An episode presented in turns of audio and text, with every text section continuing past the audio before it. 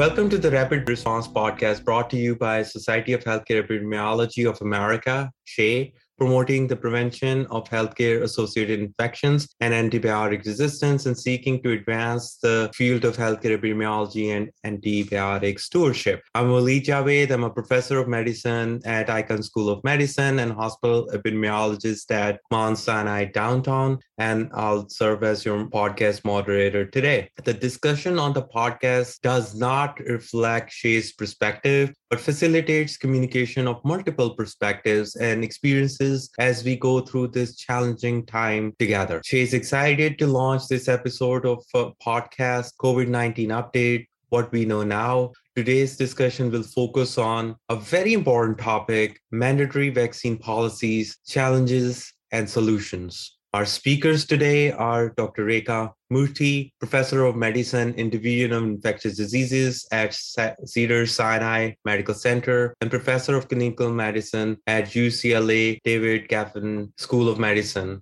and Josh Schaffzin, Director of Infection Prevention and Control at Cincinnati Children's Hospital Medical Center and Associate Professor at the University of Cincinnati Department of Pediatrics. Thank you both for joining us today. Let us move right into the discussion. One of the questions we have is implementing mandatory vaccine policies is certainly a hot topic among healthcare professionals. Can you both describe your involvement in this area? What is your overall feel for how these policies are being implemented and received? And especially now that there is a concern over Omicron variant. Josh, I'll go with you first. Oh, okay. Thank you. And thanks so much for having me. It's really great to talk about this topic. So, I was one of the members of the writing group for the SHEA guidance for the COVID vaccine as condition of employment. And together, Dr. Murthy and I co led writing of the implementation guide for the COE process.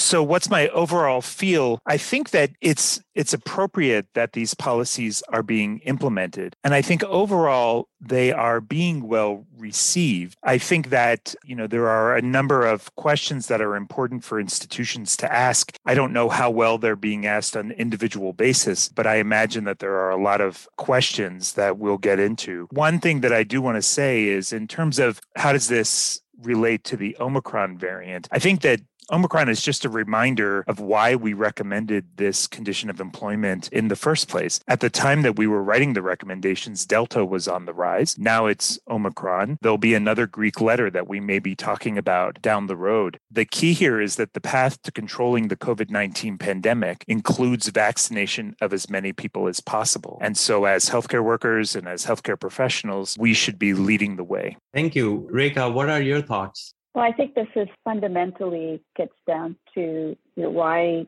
what we do in healthcare. And I think Dr. Jackson mentioned the importance of um, uh, the Omicron variant as a reminder. And really, we've had during this pandemic multiple reminders of why it's been so important to protect our healthcare workers who are at the front lines. And I, I do think we, as healthcare epidemiologists, have a long history of having been at the forefront and trying to advocate for safety of our patients, of our healthcare workers, and our visitors in our community. And I think we have a lot of lessons learned from past experiences, such as the influenza pandemic, uh, more recently, than the H1N1 uh, pandemic, and, and our efforts collectively across the country in in introducing really the concept of having a vaccinated healthcare workforce against influenza. I think those are really important historical perspectives now as we're thrust into this pandemic and how we've experienced it. And uh, I absolutely agree that there's always going to be another crisis like this, but at any time, if, there's no time, there's really no time like now during this particular pandemic that we need to continue to come back to the core of why do we do what we do and how can we best serve our community. So I think the role of mandates, from my perspective, has become very critical, particularly in the healthcare sector. We've all experienced both from the SARS epidemic 20 years ago, the really the tragedy around some healthcare professionals at the front line who were uh, affected, not only infected, but but had uh, fatal outcomes. So I think we it's we owe it to ourselves to remember those heroes and realize what all of our frontline workers have gone through during this this pandemic as well. It's here to stay for some time. And I think we've seen evidence of uptake of more boosters, for example, by the community as news of the Omicron variant has emerged. So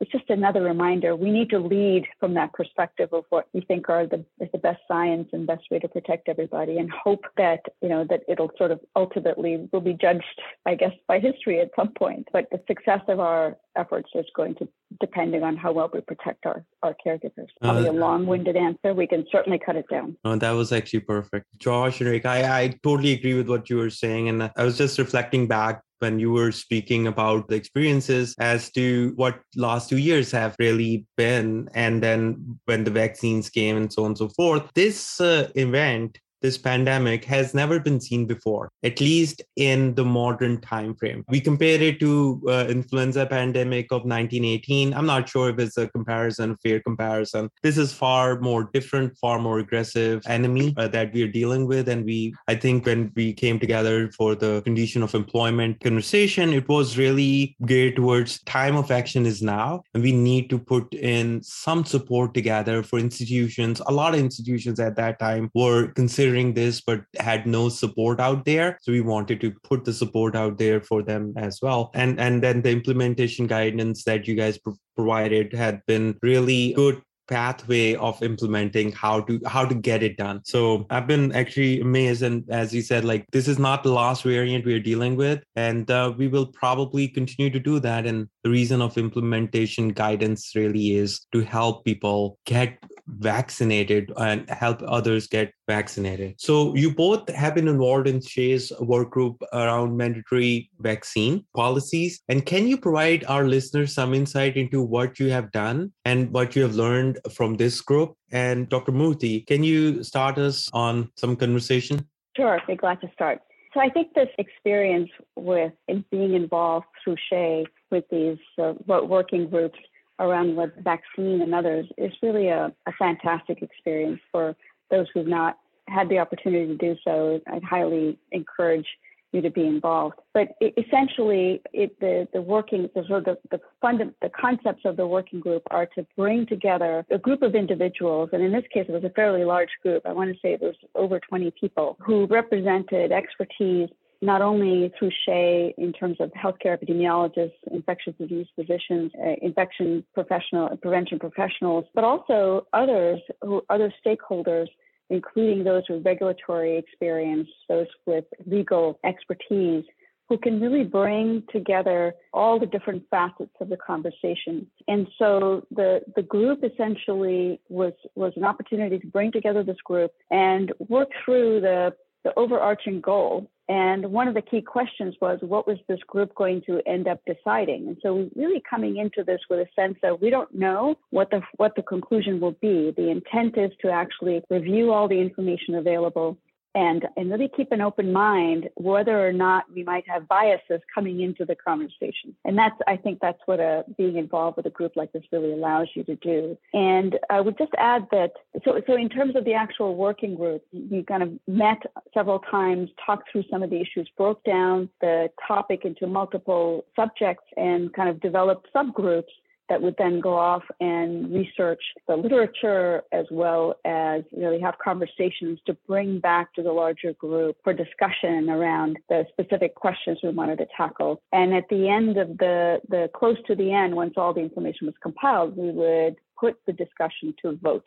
Individual recommendations would be voted upon. Uh, and that's, I think, the intent of the whole process through what was really uh, described through our SHEA handbook for developing these kinds of expert guidances really is to understand that there may not be a grade level evidence out there. And in this case, certainly wasn't because we're dealing with new information, but there is a process that is, that is established for us to follow that allows us to have an, have some structure and be respectful of, you know, what's published, be respectful of the expertise, but really come together as a group and come out with the best recommendations. I'll just add that I, from my perspective, they has a long history of advocacy when, you know, for, when it comes to the safety of the public and our healthcare, you know, industry workers and professionals. So I think you know, we're all advocates for, in the same SHEA mission, having a safer, healthier future for all. And I think that's a good reminder for why being involved with these kinds of efforts to is really critical and a huge learning opportunity because you're actually influencing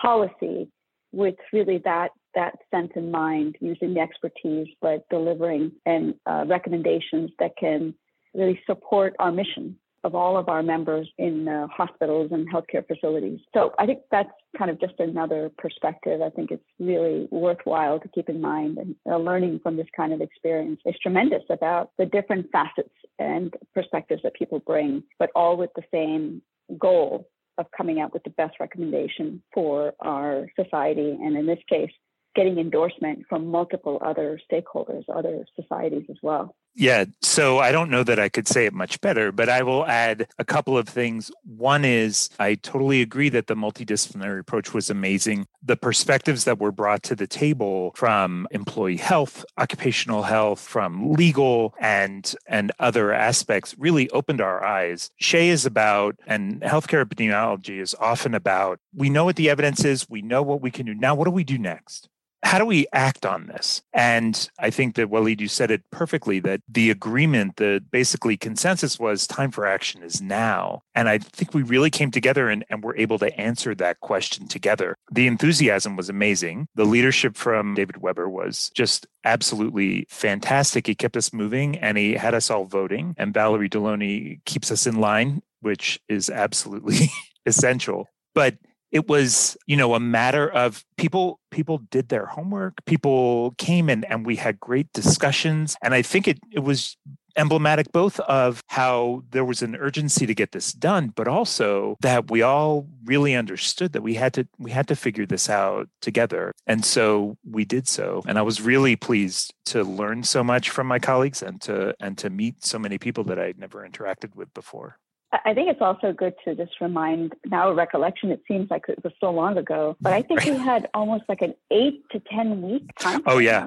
it was lightning speed. This so I think, Josh, to your point, it was a very rapid, eh, eh, you know, effort with a, a, a, a really, a, as you pointed out, a sense of urgency to act that, you know, we, and so everybody was very passionate and yet very committed to delivering, you know, the, the call to action, whatever that was, and, and absolutely agree, every individual. And I wanted to add, besides occupational health, employee health, human resources experts, as well as legal and regulatory, really passionate group of people and all very, very committed. So thank you for, for mentioning that the time frame was was very compressed, unlike most writing documents. Right. It usually takes us at least 18 months, if not longer, to put together an expert guidance. Yeah.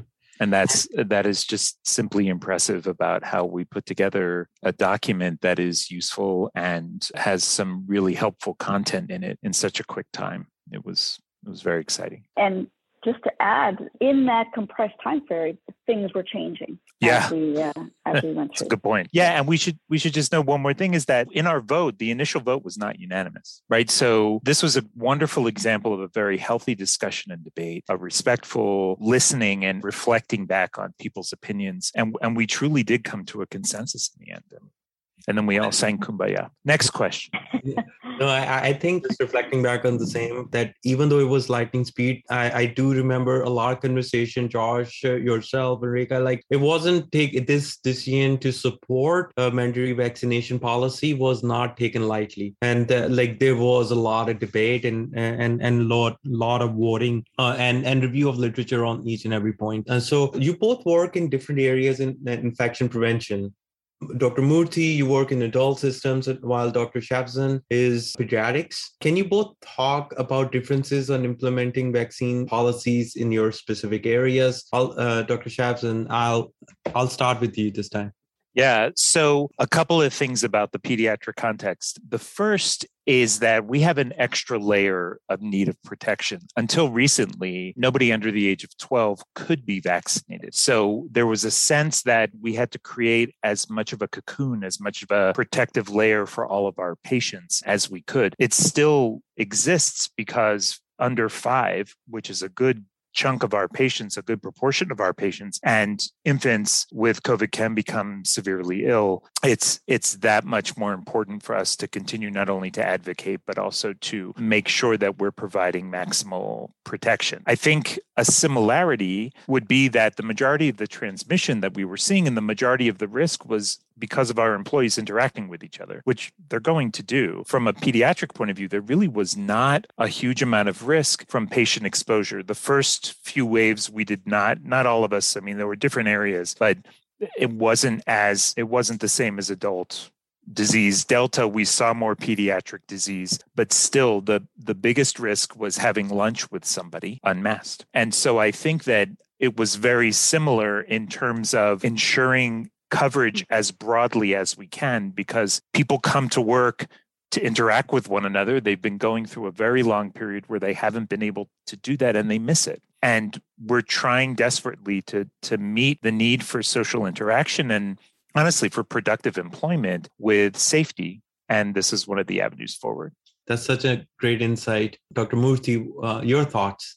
Yeah, I, I think from the standpoint of healthcare organizations, while pediatrics, Josh outlined, kind of has some additional layers that might be needed because of the lack of vaccine access until recently. Really, on the adult, if you think about the any general hospital, any large hospital, uh, or even community hospitals, it's a mixed bag. Even if you don't have a dedicated pediatric service or hospital, we have a mixed population even if in our hospital, for example, it might be pediatrics wards, and yet many of the staff are are from other parts of the hospital. So I think that in reality, there's probably more similarities than differences from the standpoint of implementing uh, policies. But I agree from the patient perspective, certainly that that was a, a concern. But in our healthcare institutions, we have such high risk patients you know, we we have a, a matrix model where often our units are, you know, come have all comers in the in these units with different levels of risk, whether it's transplant patients or in our ICUs or, or wards. So I think the overarching concern is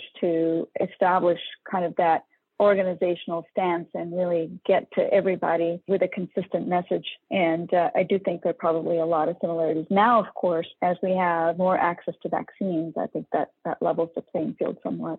Now, but I do agree with Josh's point that most of our focus has been on illness among healthcare workers, not only from interaction between themselves, but also the fact that they're members of our community. So they are at risk from being exposed in the community. And if they if they come into our health healthcare settings and are incubating illness and are pre-symptomatic, they're posing a risk to our patients. So that's I think probably a consistent risk across the board. Thank you. Thank you for that insight. It's very helpful to kind of understand how the different systems are approaching this complex issue. So, do we have any information around how organizations have implemented processes for exemptions, such as religious or medical, and how those are being viewed for approval or denial? Well, you know, these are complex issues. And I, I, think one of the things that was we really talked about during the writing group and in the implementation group was how important it was to have an organizational approach that was credible and you know reliable and consistent. We need to have the buy-in of the people who are uh, one to know that there is a process to request exemption, but more importantly, to know that the organization has a process that can be applied, you know, to everybody in the same way, and it's fair. But importantly, it's it's credible and consistent. So I think they all require, at least in our organization, uh, historically, even with influenza vaccine, we've had influenza vaccine mandates for almost eight years now. And so during that process, we established a close collaboration between our occupational health and HR and legal teams along with our clinicians and epi professionals to really have a planning group that it, that's the panel through which these exemption requests all go through and they are logged and follow up is, is ensured and we have to make sure that we weigh that that these experts are legal and HR experts are the ones who are responsible for ensuring compliance with state and federal laws. And so we rely on them. So in our organization, we have, for example, this panel. Often the medical exemptions are routed through a clinician panel, whether it's employee health, our epidemiologist, our chief of staff, our occupational health physician so that it is a transparent process shown to be supported by the medical staff quality oversight process as well as through administration. And our you know, religious exemptions uh, often are, are sort of directly routed to our HR and legal group who reviews them for um, for their you know, compliance and, and follows through. So I think it's a kind of a well-established process now. The toolkit that that implementation toolkit that we worked on through SHEA that has templates for these exemption requests, and so there's several examples of these toolkits. But most organizations have set up some kind of a committee or panel for review. And I think one of the key key things beyond the the credibility is to make sure that there's some flexibility to understand that individual. People are looking at the individual not necessarily just the piece of um, paper. But they understand if there's a somebody who is undergoing a, a specific issue in their life and they want to defer it for some time. I think that kind of individual human level understanding and empathy and compassion has to be part of the equation as you're trying to establish a, uh, you know, a policy that the organization stands behind with the goal of vaccination for everybody. Those are my thoughts. Josh? Yeah, I totally agree. I think I imagine that most places have a committee because I think sometimes what we focus on is the people who decide not to adhere to a rule or follow a mandate and will look for ways to get out of it. And there will always be people who do that, but the vast majority of people are sincere, mean well, and want to do the right thing. And if their religion, if a medical condition dictates that there's risk to them to take this vaccine and that risk is not tolerable to them, it's very important to try to understand where they're coming from. There's going to be different levels of health literacy, there's going to be different levels of access, there's going to be different perceptions that may not be clear to all of us just because of our upbringing and our background, but extremely important to listen to individuals and to understand what they're saying, and then to try to put it in context. And the best way to make a good decision is to do so as a group. We all know what our individual institutions have done. And I think one thing that's been very interesting is you can look at the evolution of knowledge and the evolution of how people approach this requirement by looking at what people are granting as medical exemptions. Pregnancy is a perfect example, or infertility. Do you choose infertility? Early on, there were some folks, and, and we've been so fortunate that Rick is saying we have examples in the implementation kit. People have been very generous to share their internal documents so that we could have insight into it. But, you know, the discussion was while we recommend strongly for pregnant women to get vaccinated, that's there's no question to that. What is the risk to the fetus? Is a question, as far as we know, it's low. And as far as we know, if we risk benefit in the presence of a pandemic, it favors vaccination. Both of those are true statements. But for the woman who is four months pregnant, who has had miscarriages or not, there's a reality that we have to try to address. And so I, I really appreciate that many of us have tried to meet our people halfway. What we did at my institution was we granted an exemption through the pregnancy. So it ends on the day of delivery and they need to be completed their series by the time they come back from their maternity leave. So it's it's acknowledging the concern and the stress, not creating more stress, but at the same time saying we're all in this together. Were you not pregnant, you would be getting vaccinated.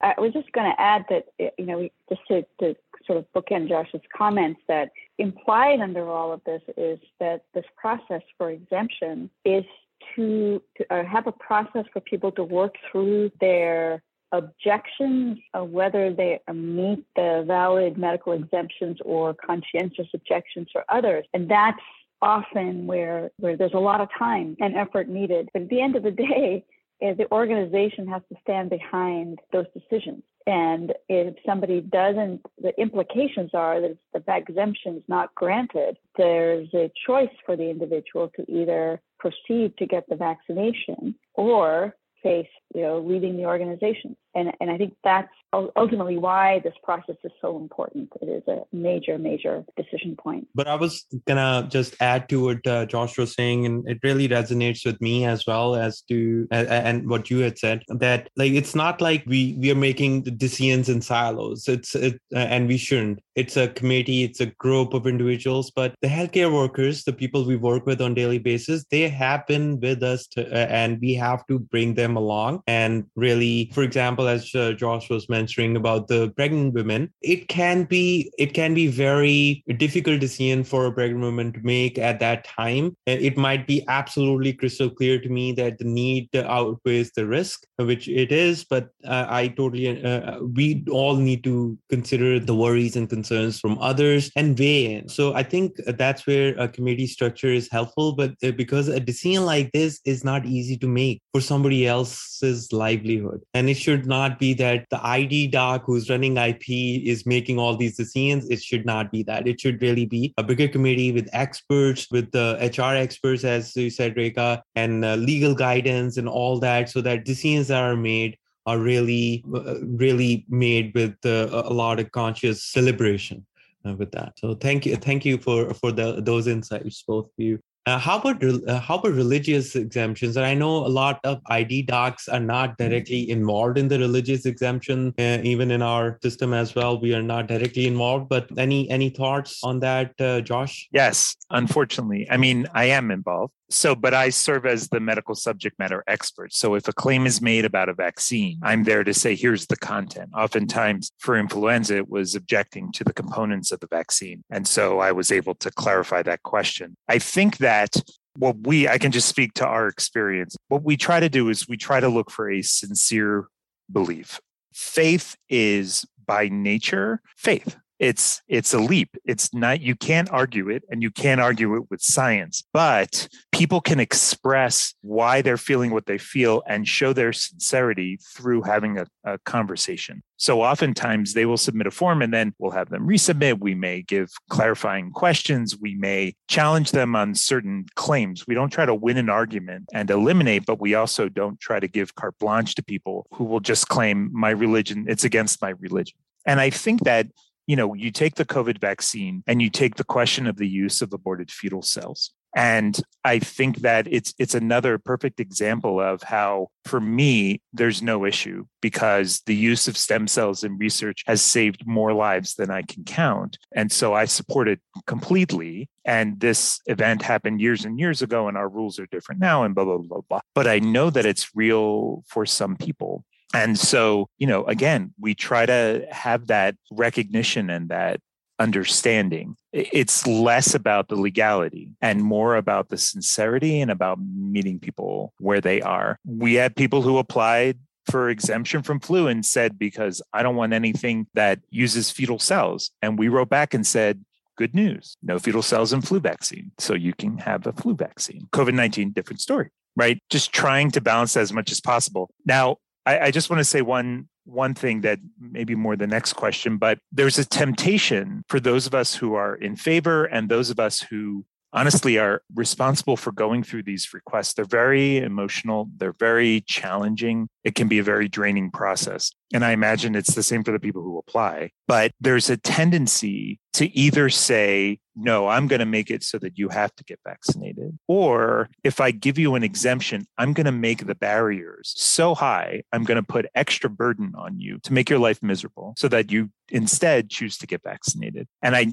I don't think that anybody says that consciously, but I worry that that's where it goes and and what i try to remind myself is so i don't think of the person who is coming up with a way to pretend that they have a religion that says they can't get this vaccine and they they find the right words to use to get through i think about the person who has a history of myocarditis and almost died of myocarditis and their cardiologist says i don't think you should risk it right that person I don't want to give a vaccine to. We had an employee who had some sort of TIA or or something. I couldn't tell you what. It's not a common reaction, but darn if I'm going to have that person take a second vaccine. Let's not let's not risk. Remember that we're here to try to help people and make people healthy.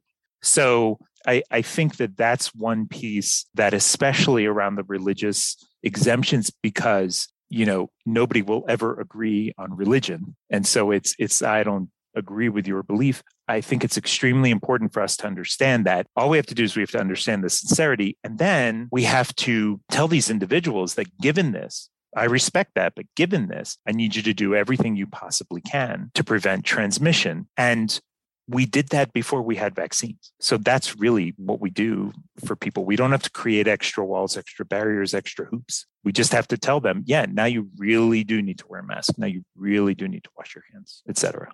I think the important themes there, just and I completely agree, are really understanding that you know, with sincerity or conviction is that there are nuances to these, to the, the sense of personal belief that whether it's rooted in you know a faith or uh, or other. But I think that, as Josh's point, it's so important to carve out the pieces that are, are in between that may not be clear cut medical contraindications, but have this historical context of experience of an individual that we will never, we don't have all the answers, even from a scientific perspective, of what some of these reactions may have been. So in those settings, we would often ask the person to provide documentation of those reactions, just so we kind of have them in our, again, just to have them as part of our process so that it just demonstrates the due diligence and kind of was able to withstand, you know, scrutiny later to say, did you follow a process that had some consistency and credibility?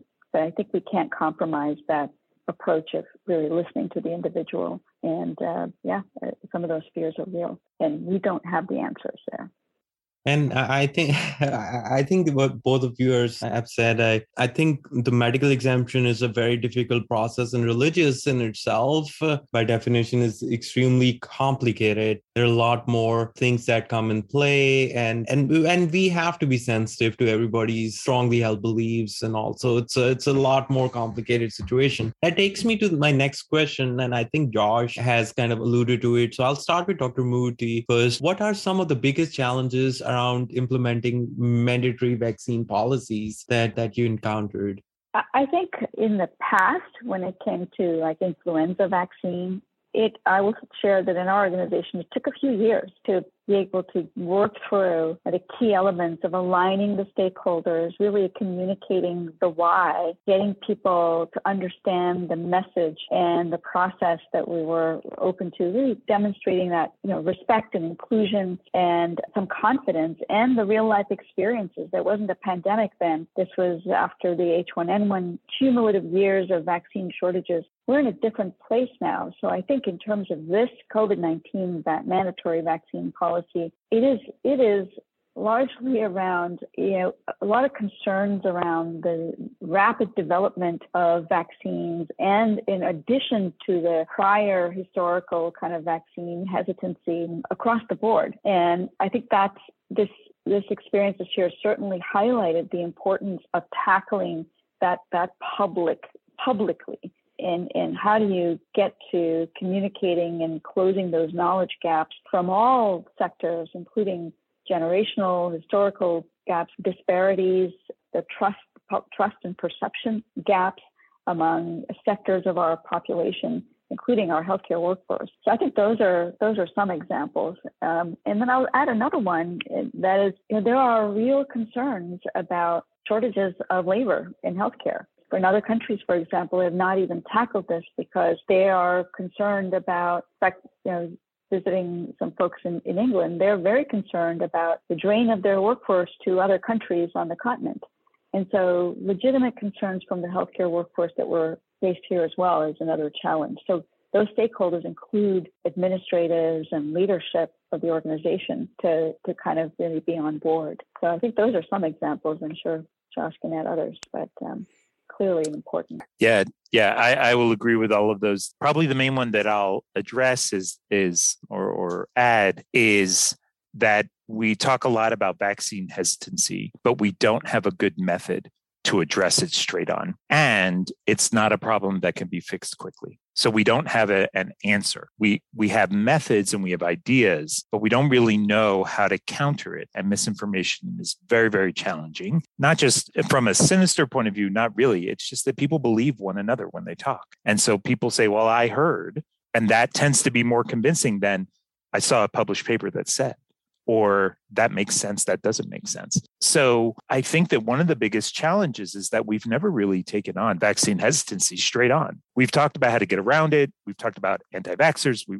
you know, we've tried to frame things. And I think there's a ton of material that people have produced and a lot of people who are trying to address this. And, and I think there's wonderful work out there. But what strikes me is that a, uh, as a country, as an institution, the first move was to mandate and then explain why, rather than to go forward and say, we're thinking about mandating. I want to hear from you. and then address those issues straight on. And it's hard to do because you're not sure where you'll end up. But I, I really think that that will continue to be our challenge moving forward because we're going to end up answering and justifying rather than starting from a place of we all need to be safe. Not everybody's going to agree how we stay safe right? Exactly, or the decisions that are made. But we're in this together. And so we need to make sure that we're aligning on this and let's talk about this. So honestly, I think it's better because I think those conversations inevitably happen. But I think that, as we said, this is not the last that we're seeing of this type of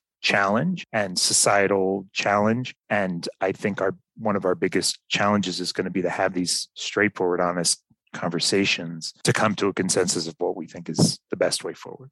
That's well said, Josh. I think you used this phrase in one of the meetings that we're building the plane as we are flying. And it has stuck with me ever since. Uh, and that's where it is, right? We are all experts and we we knew about how to tackle a lot of outbreaks, but the issues that we're facing in this pandemic are not what what were in the books. what we knew, what we was in the history about this, the societal challenges, the issues, the social media impact, and all other things. It's really not one thing. It's and it doesn't seem right for us to judge others and their decisions but at some point like uh, when you were saying all that i thought i was thinking to myself why did i get vaccinated? Because i felt like i had no choice not because i wasn't given any choice. I got vaccinated as soon as i qualified because to me this was the only way forward. This was literally the only way forward but others are not there. They are not epidemiologists. And i think part of our job is to understand and bring them to that point and try to actually support them in that journey. I'll just can i just add one thing to that Waleed? i think very very well said. What before the vaccines came out i was not i hadn't decided what i was going to do because i wanted to see the data mm-hmm. right? I, I wanted to see the data. And and i i wish i could share this with more people, but I was so inspired and astounded by the safety data, by the efficacy data. Like, wow. You know, that's like when HCV treatments came out and they were getting 99, 100%. I was like, oh, come on. Like, it's real, it's legit. And I was talking to a guy that I work with here, we we did a lot of the COVID trials here in Cincinnati Children's for adults as well as kids. And I I called him and I said, "Are these numbers real?" And he said, "You bet." And the two of us were tearing up. It was just so exciting. So absolutely, I knew that I would have to make an important decision. And when that data came out, eh, it was a no brainer right and so then i was totally surprised with all this pushback like well you don't this is wow like this is one of the best vaccines i've ever seen you know so, anyway, I agree. Not everybody is there. Not everybody understands it the way that we understand it. And we just have to help them towards it. I think echoing both of your comments around the experience last December when the data was available. I remember when the day it was available, there was this collective cheer and this real, I mean, I just felt emotionally a sense of this incredible inspiration, pride, and excitement that maybe we were going to turn the corner finally in this horrible year that we all had. Having said that, I think, you know, one of you mentioned social media. You know, for years, I'm sure we've all been giving talks to our boards and our uh, members of the community and our healthcare workers about vaccination, the history of vaccinations. People have forgotten. This generation, you know, uh, you know, a couple of generations have had no experience with vaccine preventable diseases having evolved as they have. And so add to that the evolution of the internet, social media, where basically a single voice on a blog can be set at the same stage as a researcher who's knowledgeable about the, that data that you just described. And so it's you know, it, it's really become a compartmentalized public where people can kind of have a voice and amplify uh, with in, you know, terms like influencers, uh, where we, they can have a big voice, even though even though they may not have the, the, the data. They're expert, put on the same uh, playing field as experts. So it's not it's not equal, and we have that to deal with in addition to the inherent concerns about vaccines mm-hmm. that then play into the vaccine hesitancy and amplify it. And we haven't even talked about politics, but it's also there. Yeah, I, I, remember one of the news outlets asked me about some uh, some questions about what I thought about the, some of the political policies, and I my answer to them was simple: that this is pandemic, this is not politics. right? So I'm not going to answer those questions, but you're right. Like there's so many other factors that we we need to kind of contract uh, and and kind of move forward on. I, I think uh, Rekha and Josh, you both have alluded to really important hesitancy issues, and I think part of our job is, and I, and I keep on thinking to myself about this, is we have been in this profession for a long time, but others who are just hearing about pandemic they're learning by fire right now about pandemic and management and epidemiology and all these things so i think uh, there's a lot of responsibility probably a lot more clear as josh said like the data when it came and you uh, you also said the same thing that we, it was an emotional moment for all of us but I think it was limited by the fact that very few people understood exactly what this meant. This was this is still now i i don't even know of any other vaccine that's this safe. Like there's no nothing like that. I think there's billions not millions billions of people who are vaccinated and there's there's the data is like amazing but again there's a there's a lot that we we need to do to kind of get people understand this so what about solution to these problems what have you uh, your institutions been doing to alleviate the concerns and challenges that arise Dr. Yeah, so I think that the first thing that we always go to is education. Education doesn't stick, but we are well educated people. And if we have never i'd never learned that i never heard that nobody ever told i didn't read that it's very hard for people to accept. So i think that we've put out as much information as we can. Our former uh, ceo there used to be a once a month meeting for managers. He turned that into a leadership rounds that was broadcast online and anybody in the institution could log in and anybody in the institution could send a question directly to him or one of the leadership group. And the topic for many, many months for most of the call was COVID. What are we doing about COVID? How are we doing about COVID? And it was answered in real time. And I think that that is a way to engage directly with people to meet people where they are, you know, having informational town halls. We also have social media platform in our institution. It's a Microsoft platform called Yammer. And we've used it for ideas and we've used it for uh, letting people know when there's going to be a food truck at a campus or something like that. And so this inevitably was used for people voicing opinions. And, you know, the majority of it was actually really helpful and respectful that people could understand one another. There was some moderating done. And so we did have to help people be productive in their conversations. But I, I do think that people were able to share experiences and people were able to to see the different pieces and not just throw sound bites at each other. And my hope is that that really helped create a sense of community and a sense of we don't all have to agree, but we all understand this is a requirement. Dr. Murthy. Yeah, I, and I, I think you know education is, is never enough education. And say you know we we are we ourselves are continually learning. But I think the key message is to get information out to as many people as possible, as frequently as possible, and continue to update them. I think I will I will say that one of the biggest challenges for folks was the sense of everything was changing, policies were changing, new guidance was appearing. So there was never enough information being sent. There was no such thing as too much information or too frequent. So in addition to the the town halls and the leadership meetings, uh, in our organization, there were daily organization huddles similarly. And uh, at every level, organ, you know, organization-wide, leadership huddle, there was all staff huddle, there were open forums that, that were that were really intended to kind of not only answer questions, but get some basic information out with key changes. But partnering with that, that's never going to be enough, right? Not everybody can log on all the time. And, and it's great to be able to log in and check, but even that people were pretty stressed. So uh, other things that are that in our place we did was written communication. We mobilized our marketing team, kind of retooled all of their efforts toward communication in the written form, whether it's online, group, all all blast emails to medical staff will be one, and then to all staff would be the other, and often with similar information because we have to know your audience. You have to make sure that people are receiving the information. It would be in a form that was easy to read, that could then be posted and printed for people who don't have access to the internet. So not forgetting people who really are don't have the ability to log on. Uh, that's another one. For those other forms like daily huddles to make sure they get the information.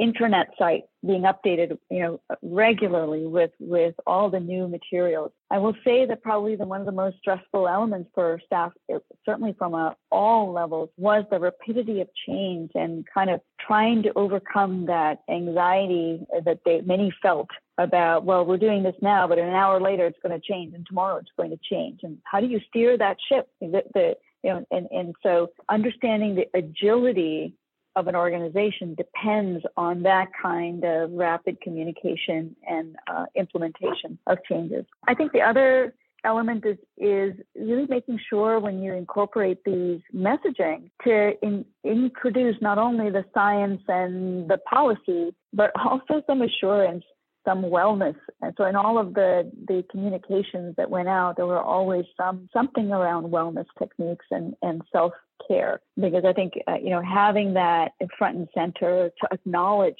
what people were going through was an important element in, in addition to providing support, you know, spiritual support and others. Those are some examples. I know many people have many other examples, and I'm sure we do have others as well. But there's just no I don't think there's any anything we can say that um, there's too much of communication or finding channels to touch and connect at a human level, as well as you know in blast communications of all kinds. Walking rounds, leadership rounds. I mean, we all went around, no matter we were sitting in meetings back to back, in between, going out there on the floors. If you're not directly taking care of patients, to, to make sure to touch base with folks, being visible. I think is another one from from our standpoint too. People view infection prevention, you know, folks as as being resources and and very much part of the team in our, in our organization and all of our organizations. So those are some examples.